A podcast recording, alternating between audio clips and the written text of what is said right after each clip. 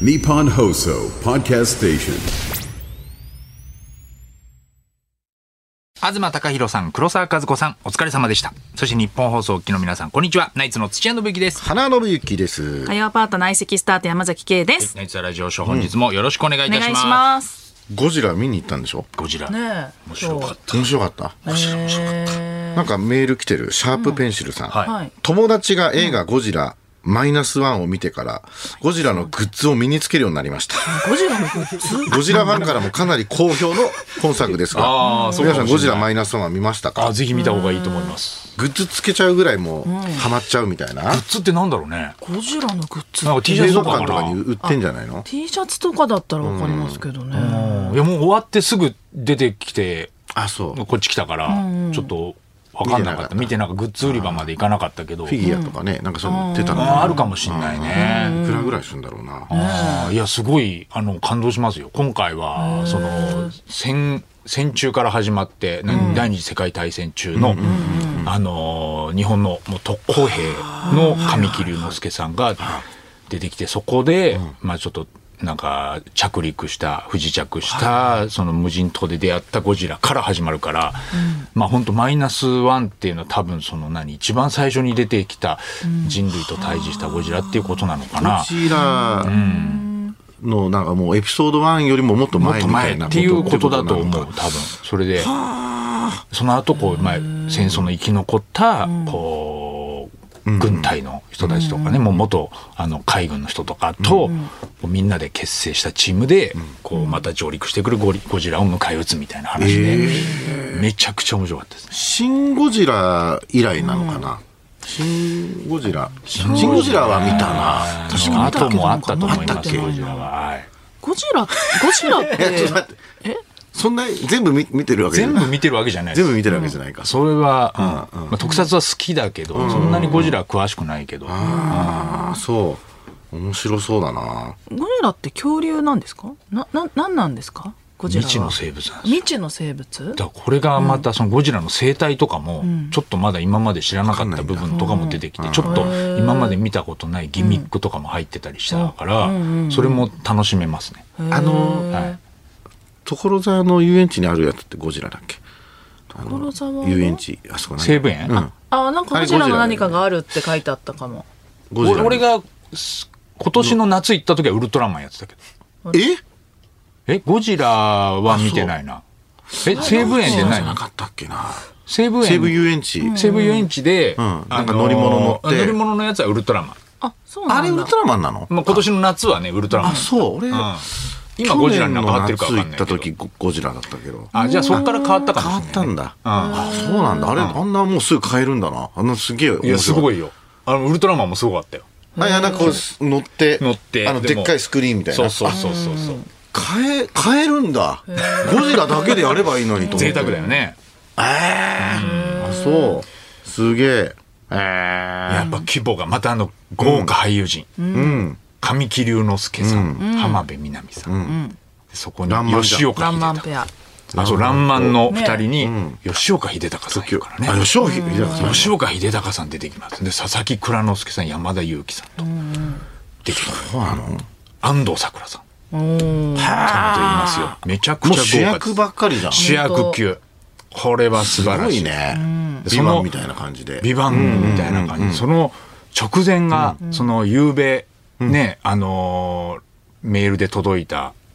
あの、来年の春公開、漫才協会ザ・ムービーの、あのーちょっと映像ができました宣伝っていうことで、あったの流れてたの映画館で告知には流れてない。はい見る対象違いそうですもんね。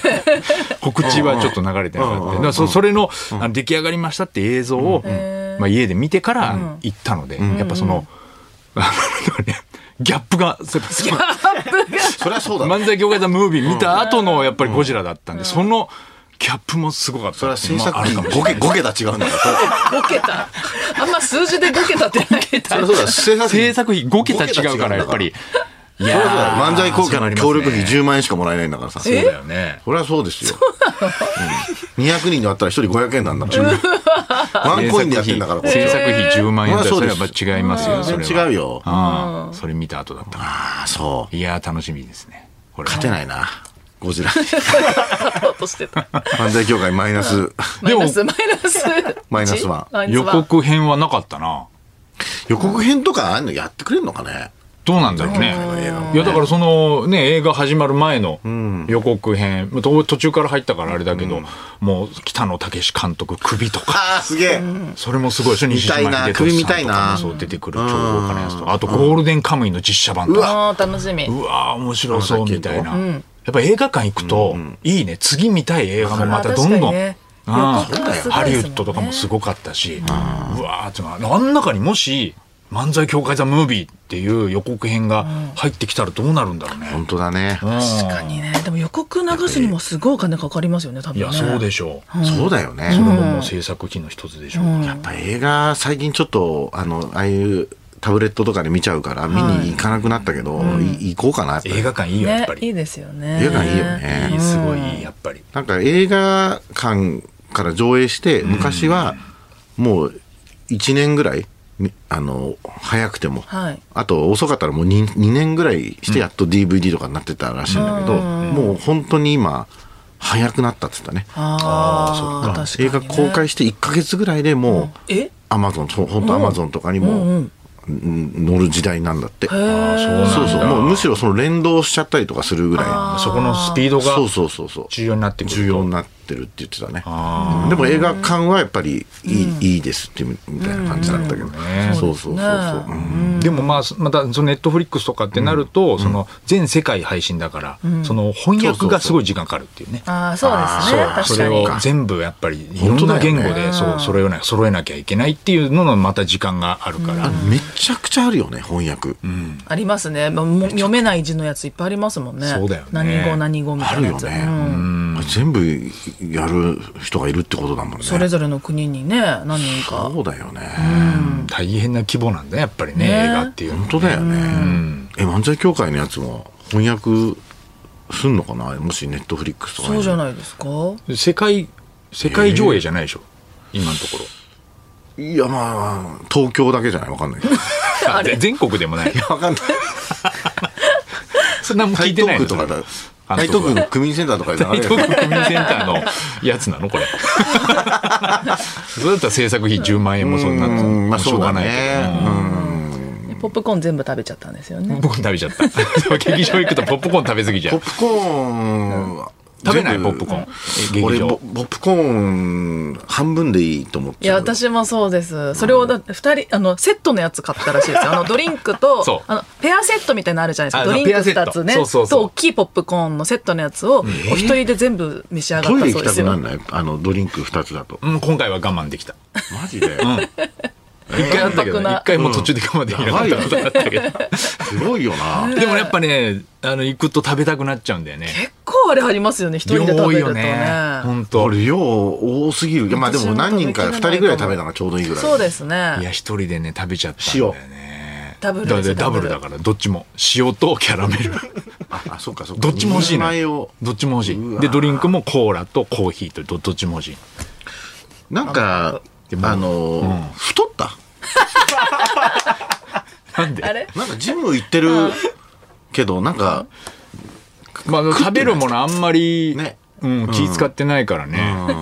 体重はね正直、ちょっと1キロぐらい太ったかもしれないああーあそれはもうまあでも途中段階だからみうかたいなことなのかな筋肉つけてるみたいなねそうだよねいやちょっと今もうちょっともたれてます、胃がちょっと ポップコーン食べ過ぎて偉い朝ごはんはそう食だべ食べてない食べていきましたあ食べてポップコーン食べてあもうめちゃくちゃ食ってんだうんあれ相当ありますよ。だってあれ山盛り多分。ポップコーンってカロリーあるすのごい量だけどねかありねますあります。あいやそんなの結構ありますよ。伊達さんみたいなこ本当いや結構あると思いま すえよ。だってあんなのだってトウモロコシパンってなっていやそうなんだけど。カロリー消えるんじゃないの爆発した瞬間に 爆発した瞬間に だってキャラメルの味つけてバターもかかってるやつでしょ。あそうだねもう甘いやつ入っちゃったらそうだねうん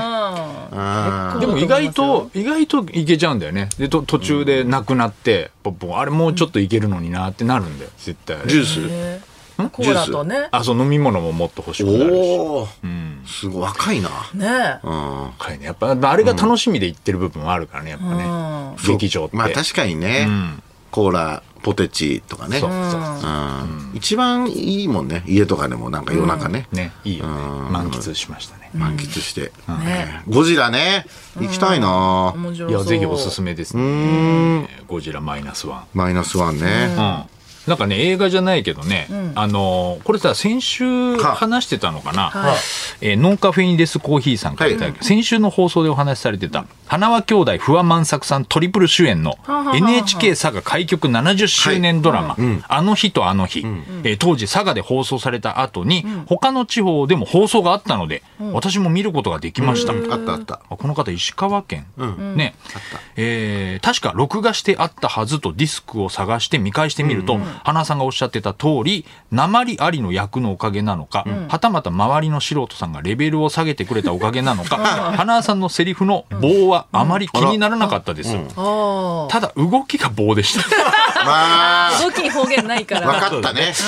うん動きには方言ないからそしてお葬式の場面で花輪さんの斜め後ろ、いつもの立ち位置にちらりと映り込んだ後、セリフ一切なしでお茶を出す演技をされてた土屋さん、エンドクレジットの役名は親戚でしたそうあそうなんだ役名そうだ俺親親戚だ戚うんそうだだって親戚じゃなかったら来ないもんねお葬式にまあねそうですねあ確かにそうだね役名は役名ないんだ親戚だった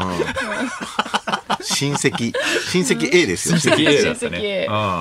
うんへーそうだこれだから石川でも流れたんだあそうなんだ結構じゃあ全国でえ見れた NHK はね開局何周年記念のドラマとかを、一応佐賀でまずやった後に、なんか深夜とかで多分ね一斉にやるみたいなんですよへだから確かこっちでも、かなり夜中にやってたまあそうなんだ、あ一回だけですけどねこっちでも見れたんだやったやった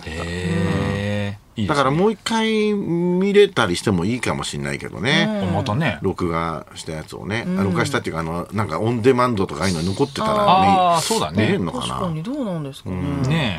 え、 NHK って NHK プラスとかもあるもんねああいうあありますねあるよねはいえーサブスク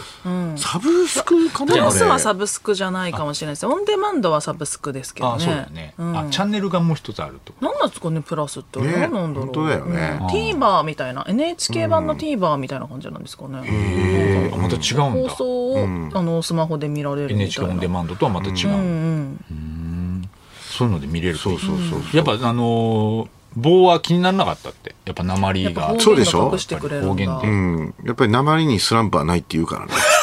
そうはい野球の はない足みたいな足みたいなあ同じ で盗塁みたいなことで、鉛にはスランプないから あそうなんですか鉛にス ラン鉛鉛にスランプにはスランプないいやてか今の普通の棒の状態はスランプなのあれは確かにスランプって言われてたしのあだ名でそうだね本 田本田ブ博ラ太ン郎クさをんにね言い間違えてみたいな言い方もあったけど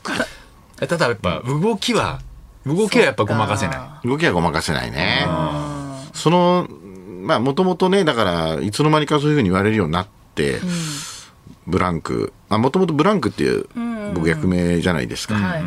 その刑事の一回休んでた一課長の時ね、で本田博太郎さんが「ブランクブランク」って言って毎回「ブランク」って言ってたんだけど、だんだんこうなんかふざけたことをアドリブで言い出して本田さんが「ブランアドリブコなんだ」そうブランコ」とか、なんか言い出して、それでそそのプロデューサーの人がもう本田さんがいろいろこうやっていくから、いろいろ変えましょうってなって、最終的になんか「スティック」って書かれてたのね。うんスティックとかっつって、でなんかそれがなんかなんかスタッフさんもあれもともとなんだっけみたいになっててええもともとスティックじゃなかったっけみたいないやブランブランクよりもなんかスティックの方が正しいみたいになっちゃってスティックそれでなんかスティックってなんか言われてた時期あったけどねええそっちが定着しち執ゃって着しちゃって、うんそんなことあるありますねうーんまあドラマそっか NHK ねね NHK の新人演芸大賞この前あ見た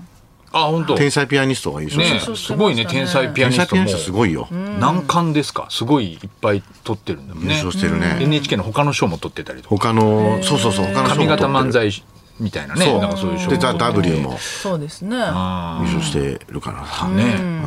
なんかすごいなと思って見ててさ、うん結構だから、若手、なんか8組か、あれでしたけどさ、なんか2年目のコンビとかさ、うんなんか面白かったけどね、うん NHK の演芸大賞ね。うんあ、ジョックロックね。ジョジョックロックってまだ2年目でさ、やってさすっごいじ、時間ないんだよ生放送で、だからなんかあのーなんかずっと押してんの、始まった時から、もうフットボールの後藤さんが司会で「はい始まりました NHK もう巻きが出てます」みたいななんでうまいこと計算してやらなかったんだそうそうそうそれで、生放送だから、もうトントンやんなきゃいけないってなって、それで7人いるんだよ審査員が。はいで自分が面白かったコンビを1人1票入れるんだけど、当然7人だから3対3対1とかになるじゃん。はいはいはいでそういうことがあったの1回、割れちゃったの。その時に良い子の浜口さんはいが、その2組の中からどっちか選ばなきゃいけない。 1になっちゃったってことみたいなのがあって、でそのあレインボーが3と、よく見てたね、天才ピアニストが3で並んだの、それでじゃあレインボーか天才ピアニストどっちかみたいな時に浜口さんが「えー、ちょっと待ってください」みたいになっちゃって「いやもう、ままま、巻かなきゃいけないんで」とか言って「えー」とか言って、いやでもねそういうとこありろまですよね押しちゃって、そうそうでまあそういうのがすごい生放送だから。ああいうのどうなんか点数とかいいんじゃないかなと思ったけどね結構ハラハラして見てて最後ギュギュってなってさうんそうそう賞レースってやっぱり生放送ってねなんで生放送なんだろうね毎回ねまあ見てる方がドキドキするんじゃないですかねスポーツと一緒でまあそうだね結果がなんかね先に分かっちゃったら嫌だからまあそう観客とかもいるし、ね、本当だねやっぱりその場で生放送が一番いいんじゃないドキドキする、そうだなね、で生放送じゃない賞レースもあるけどねそのテレビで放送する時はもう収録してっていうやつもあるけど、うんそうだね確かにうんあのなんかこう生放送とかそう紅白とかもさ、たまにあるじゃん。なんか始まってすぐもう巻き出てますみたいなのね。あるある言う時 ある。な何、何なんだろうね、あなれんだねろう。ね あれ何なんだろうね。先に見越しての巻きなのかな。そあーのここの後ちょっと、うん。でも逆算していくともうここで巻きの方がいい。そうだねそんなわけないじゃん。そう後か確からに後からダダダってななるのが嫌だから嫌だまあかそうでらす。ね伸ばす分には後でできるけど、とりあえず巻いとこうみたいなことなんですかねねうんそのなんだろうこう大泉洋さんとアマゾンのね、番組やってるんですけど、そのなんかお礼の時間があったのねケツの時間が、はいだからスタッフさんが気使ってもうもう行きましょうみたいになってんだけど、俺は別にまだそんなにあれだったから、そんな大丈夫ですよみたいな感じのあい合図しながらこうやってやってたんだけども、次みたいになってるからすごいま巻くなと思ってて、めちゃくちゃなんか巻いて終わったらなんか大泉さんのケツだったみたいああなるほどなるほどな、お前お前より忙しいんだみたいな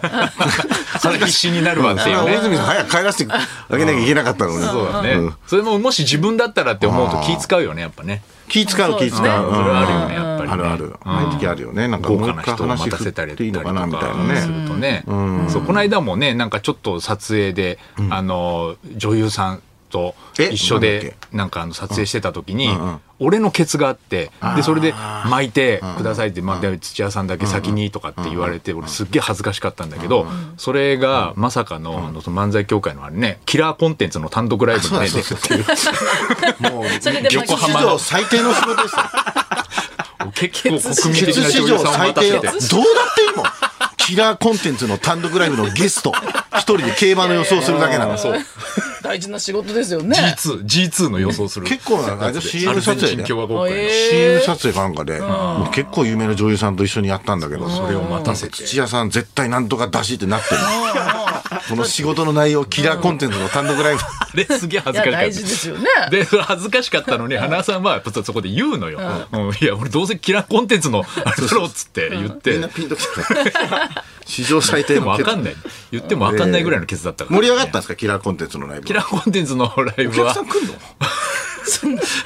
お客さん来てましたよ。あの、横浜にぎわい座の地下ね。あー地下の方でやってました。何人満員じゃないでしょいや、まあまあ、いいじゃん じゃないでしょ えキラーコンテンツのライブ誰が見に行くのだってゲストもいるもん。ああ誰バジ豆腐がいるもんだから。同じ、あそうあのー漫才協会漫才協会で。デューズデューズ。デューズそねうあの、U 字工事の事務所、今。へー U リュ字ウズ工元事冬の木ね。さんの事務所だからはい有事工事あのええ事あそうなんですかそうそうええ事務所にね所属するるキラーコンテンツの後輩芸人バジ豆腐と。大豆豆腐ねで、俺がゲストで。でまあその一応その地下のね劇場、もうすんごいちっちゃい劇場だけど一応埋まってましたよあよかったねうんただなんかあのちっちゃい女の子とか、なんか親子連れとかなんかおばあちゃんとか、あーなんかよくわかんない客層だったキねラーコンテンツはあの手漫才コンビいるんですけど、歴史の漫才みたいにやるんですよ、徳川家康とか、なんかそれのお客さんで結構いいなんかファンがいるのかもしれないですけど、でだから、それで何競馬の予想であの呼ばれてるから、で行ったんだけど、その競馬の予想始めようと思ったら、そのなんか相方の和出君がね、そう競馬詳しいのは長谷川君長谷川君だよね和田和出君がすごい、なんだろう競馬との出会いはみたいな感じから、なんか話させようとするんだけど。いやそんなんじゃなくていやももっとなんかみんな競馬詳しい人たちが来てるから、もうすぐアルゼンチン共和国杯の予想とかなのかなと思ったら、全然なんかそういう感じじゃなくてそうだったから なんでロングインタビューみたいなやつなそのう競馬の買い方とかなんかそういうところから始めて、うんそのあここのここのランのここの機種でこの機種の金量ですねとかすんごい初心者向けのやつをやるの、あでやっぱ聞いたらお客さん誰も競馬知らなくて、うんああああそうなんだ、だから競馬を一から学ぼうみたいな学やつぼうだみたいな感じなんだけどそれもなんか別にみんな競馬興味ないから本当に誰からも求めてられない客っていうそうだよねうんそのゲストっていう感じだったねすごいやりづらか った。 やりづらかった。うん、すそんのご巻いいてもらっていいまあなんのかしょうがないよもっねとうんもっとマニアックなあーすごい話とかができんのかなと思ってすげえアルゼンチン共和国杯の予想仕上げていった のに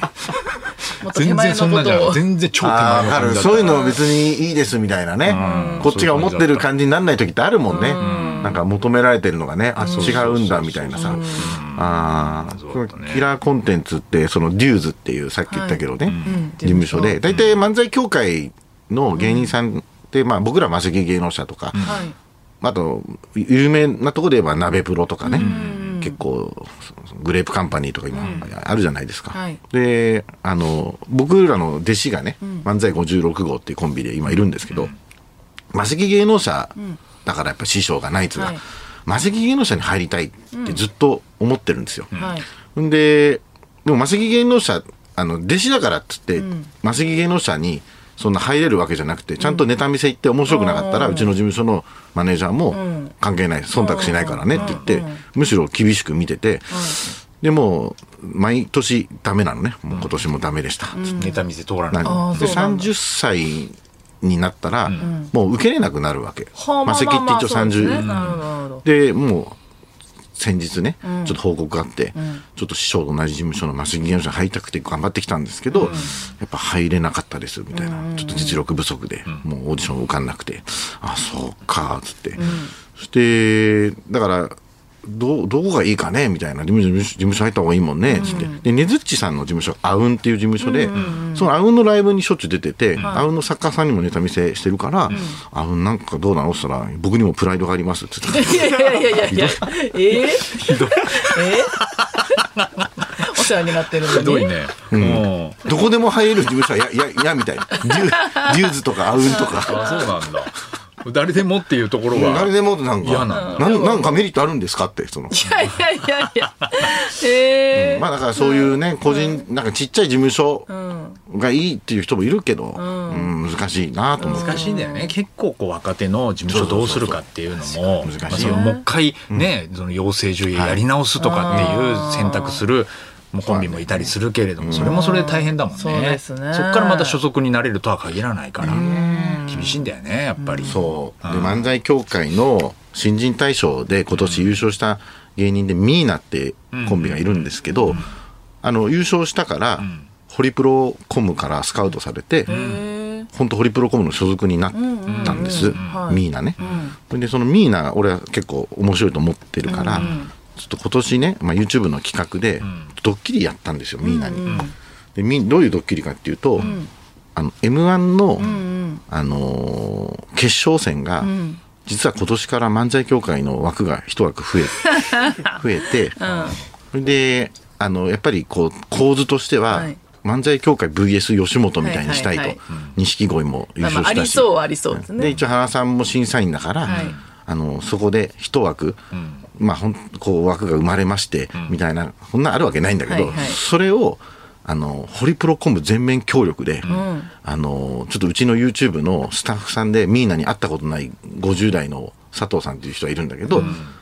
やったのこの前ホリプロで,、で隠しカメラ置いて、でやってもうミーナは一人はもうすごくあのあ二人とも信じて、信じたんだけど、なんかこうその日からあので結局ねあの落ちた時にネタばらしでしして、えー残念でしたみたいなことやろうと思ってたんだけど、おあのー結局その三好君がねオキシジェンの三好君も仕掛け人になったんだけど、三好君から俺にすごい電話かかってきて、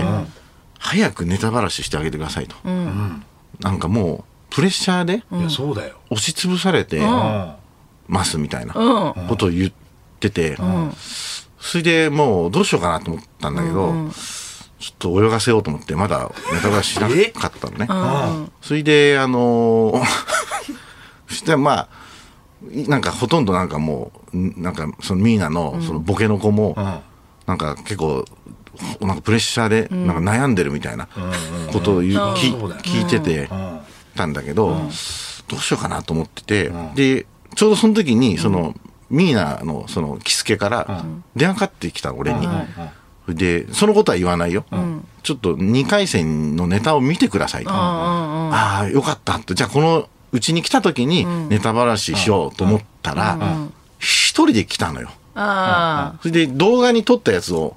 見たの見せてきたの。だから相方がいないの。やっぱ相方いないとなんかネタばらししてもなと思って、なんかそのまま泳がせて、 うんで、その後飲み行ったっても全然その話しないから、まあいいかなと思って、まあ泳がせて、2回戦落ちちゃったんですけど、はい。で、この前、あの、2回戦落ち、はい。やばやば。はい。で、2回戦落ちて、で、すぐ本当は、あの、ごめんな、みたいなことをやんなきゃいけなかったんだけど、俺も、どうしようかなと思っちゃって、タ イミング、なんかネタばらしするタイミングがなくなくて、で、本人も、 意味が分かってなくて、まあそうですよねあの決勝行くって言われあたのに、お落ちてるし、で、追加合格もないし、それでマネージャーに聞いても、何だったんですかねってしか言われないから、わけわかんないってなってそうですよねってて、うんそれで、で、ネタばらしみたいのもないから、と思ってて、で、この前やっとちょっとミーナを呼んで、すいません、ネタばらしって言ったら、まあ、ぶち切れられました ね。そうですよ、いやそりゃそうですいやそれよはダメねですぶち切れられ、はい、ダメです。これダメです。ね。うん。これはもうダメ。うん。それはもうこれは本当本当に最 低。俺がやったことは最低。やっちゃったね、それやっねちゃった。で、あその淳っていうのがねは、い新婚なんだけど、はいお、お、奥さんに言っちゃ、言 って、うんまあまあまあそれも言うなよって話なんですけどね。いやいやいやいやいやいや誰にも言えないでも奥さんにぐらいは言いたいですよあの逆ギレしてんだよ妻が、ぶち 切れてましたまあ奥さん嬉しかったでしょうからいやね奥さんはもう、もう、なんか売、れるってねそれで、な、何、なん、まあ、花輪さんに対しても怒ってるんだけど、なぜ、うんそのなんかそのドッキリの時に、今日の1回戦のネタ、素晴らしかったです。これをこのまま続けたら絶対決勝確保しますって言ったの。で、それを、なぜそのクオリティを保てなかったんだって説教が始まっちゃったんで、奥さん が。あつに1回戦と同じでいいのに、なんでちょっと変にか変えようとしたのみたいな結構。 なるほどなるほどだからそ、なんかそのまま行けばよかったのにみたいな、わけわかんない説教始めたんだけでどもそんなって一回戦が良かったっていうのもドッキリだったわけじゃない、ドッキリ。うんそれは奥さんも分かってるわけでしょん奥さんもそれは伝わったんでしょもうねあそんなのにつ説教になっちゃったそうそうそう、スター、あ、だからそのあれだよ、あの、落ちた時に、ドッキリばらす前に落ちた、落ちちゃったっていう時に、あその、何なんで落落ちんのだって決勝って言われてたんでしょうっんていうことはなんかよっぽど、いやあやっひどちゃかっったたってい一回うふう戦にの思っちゃったクオリティがおかしかったんじゃないみたいにななっちゃって。それはダメですね、よダメなんだけど、うんこれいくらなでんでもも聞いてく聞いてくださいえあの後で分かったんだけど、ー誰にも言わないでって約束でややったんですよそのドッキリ、キスケめちゃくちゃ言ってたらしいんだよねああそうなんだ今年の決勝いいわいけるみたいで枠があってでそれはそれでダメじゃんそまあまあまあまあそういでやすそねっからあの花さん無理よそっからあ の気付け悪者に仕立てようとしてるけどいや無理だってそれはうんそうですそねれはちょっとかわいそすぎますいくらなんでもかわいそうですよ、はいそれはあの、ドッキリかけるときに、これはちなみに断ることもできますとかではなかったってことですよねあ。そういう駆け引きをね、ううんん、楽しむみたいな実力で、うんあのそう俺たちは行きたいんだっていうことであれば、うんこプライのドがあ枠ったらはね別の人に譲ることもできますっていうこああそれはなかとったではなねくて、あ確かにもうねシンプルにもう決まってますっていうことだったんですよね。決まってますうんそうねそういう、あなんか駆け引きの企画にして、うんでうんその場で、あコのンドトロッールするキリはやっ確かぱに完結させてあげればよかったねそうですねのまま2回戦まで行っちゃったら気持ちがちょっとねさすがにダメだわ本当だでね2回戦であんまり例えば受けなかった時に、いや俺らこれでも決勝行っちゃったら逆に怖いみたいな、そうだね、でそのなんか仕掛け人になったマネージャーさんも、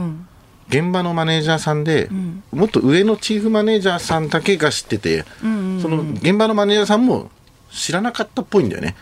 だから、本当に現場のその一緒にいたマネージャーさんも、なななんでですかねってガチだと思っちゃってたんでなすなってたから、うん全然なんかあなんかなるほどなるほどネタばらしがなかったらしくて、うわそうなんだね、はいいやでも本当面白いからねミーナねいや本当に面白いのよよ漫才協会の新人大賞優勝して、ね、その生え抜きっていうか、まあね、まあ、ちょっともちろん途中から漫才協会に入ったけれども、まだ誰もね知らないそうところから、育てねて m 1で本当に勝ち上がって、頑張ってくれると思うけどね、来年以降ね。そうなんだよ、あーうんやだっぱかちらょっとこれをこれをバネにこれをバネにね花輪を見返すっていう、うんな んかに頑張ってほしいねそうですね、決勝行った時にこれが笑い話にねそうだねなってねそう本あー 心の底から今そう思った俺もう本当に心の底からそう思った、うんいやそうですねほんとうん最悪ですこれは これは最悪だかでらすその分面倒た見てだ面白かったんだよな ネタばらしの時のあいつらの顔えーそれ YouTube に上がるマジでふざけんなよみたいなだからその分ちょっと面倒見てあげましょうそうですねみんなはそうですねナイツでちょっとやっぱだりからこ押し上げうてそあげれてがあったから、ラジオショーのレギュラー決まったっていうドッキリ今度撮ろうかなと思って最悪だよ全然反省してないじゃないですか全然反省してないそれではそろそろ行きましょう、はいコージーアップ番組イベント第2弾開催決定飯田浩司の OK 工事アップ激論横浜ベイサミット in 神奈川県民ホール4月28日日曜日出演は青山茂春飯田康之小泉優ほかチケット好評発売中詳しくは番組ホームページをチェック